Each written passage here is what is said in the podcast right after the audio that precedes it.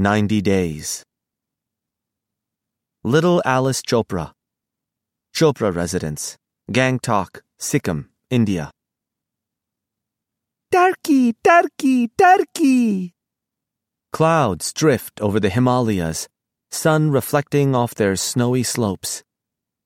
Kanchenjunga, the world's third highest peak, looms over Gangtok.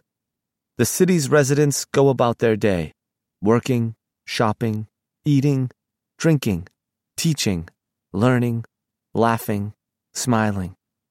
100,000 peaceful, unknowing souls. Little Alice struts across her back lawn, blades of grass tickling her toes, the smell of a brush fire rising from the valley. Her fists are at her hips, and her elbows jut behind her like wings. Her knees are bent, her head forward. She moves her elbows together, apart, together, apart, clacking and cawing like a peacock. She calls, Turkey, turkey, turkey. which is what they call the old peacock that's lived with her family for the last 13 years.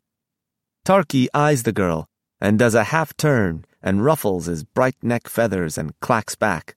His tail fans, and little Alice dances with glee. She runs to Tarky.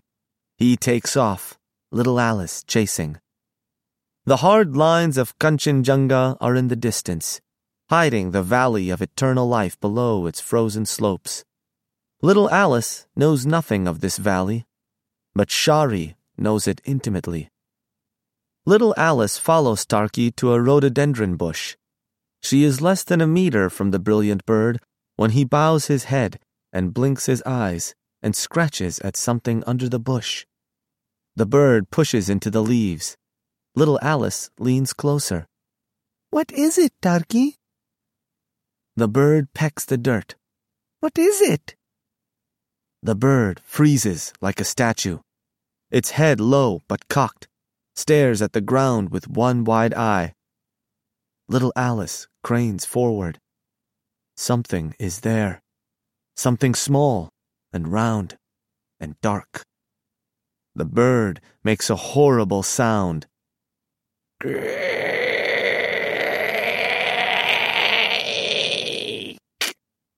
And bolts toward the house. Little Alice is startled, but doesn't follow. She holds out her hands and pushes the waxy leaves aside and wriggles into the bush, puts her hands on the ground, finds a dark marble, half buried, perfectly round, carved with strange markings. She touches it, and it's as cold as the void of space. She digs around it with her fingers, makes a small pile of dirt, pries the sphere free. She picks it up, turns it around and around, frowns. It is painfully cold. The light from the sky filters, changes, is suddenly bright, bright, beyond bright. Within seconds, everything is white, and the ground is shaking, and a giant crash explodes over the hillsides, rattling the cliffs and the mountains, shaking the trees, the grass, the pebbles and the streams. The sound fills everything. Little Alice wants to run, but can't. It's as if the little marble has frozen her to the spot. Through the light and the sound and the fury, she sees a figure drifting toward her. A woman, maybe. Young, petite. The figure draws closer. Its flesh is pale green, and its eyes sunken, its lips curled. An undead corpse. Little Alice drops the marble, but nothing changes. The ghost gets close enough so that little Alice can smell its breath, which is excrement burning rubber and sulfur. The air grows hot, and the creature reaches for little Alice.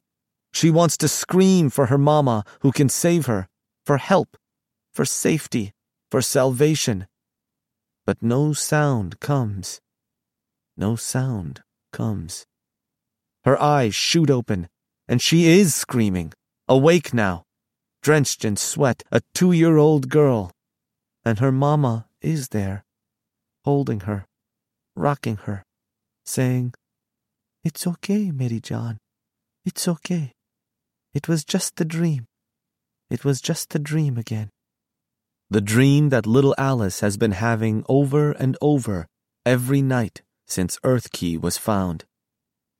Little Alice cries, and Shari wraps her in her arms and lifts her from her bed covers. It's okay, sweetheart. No one is going to hurt you.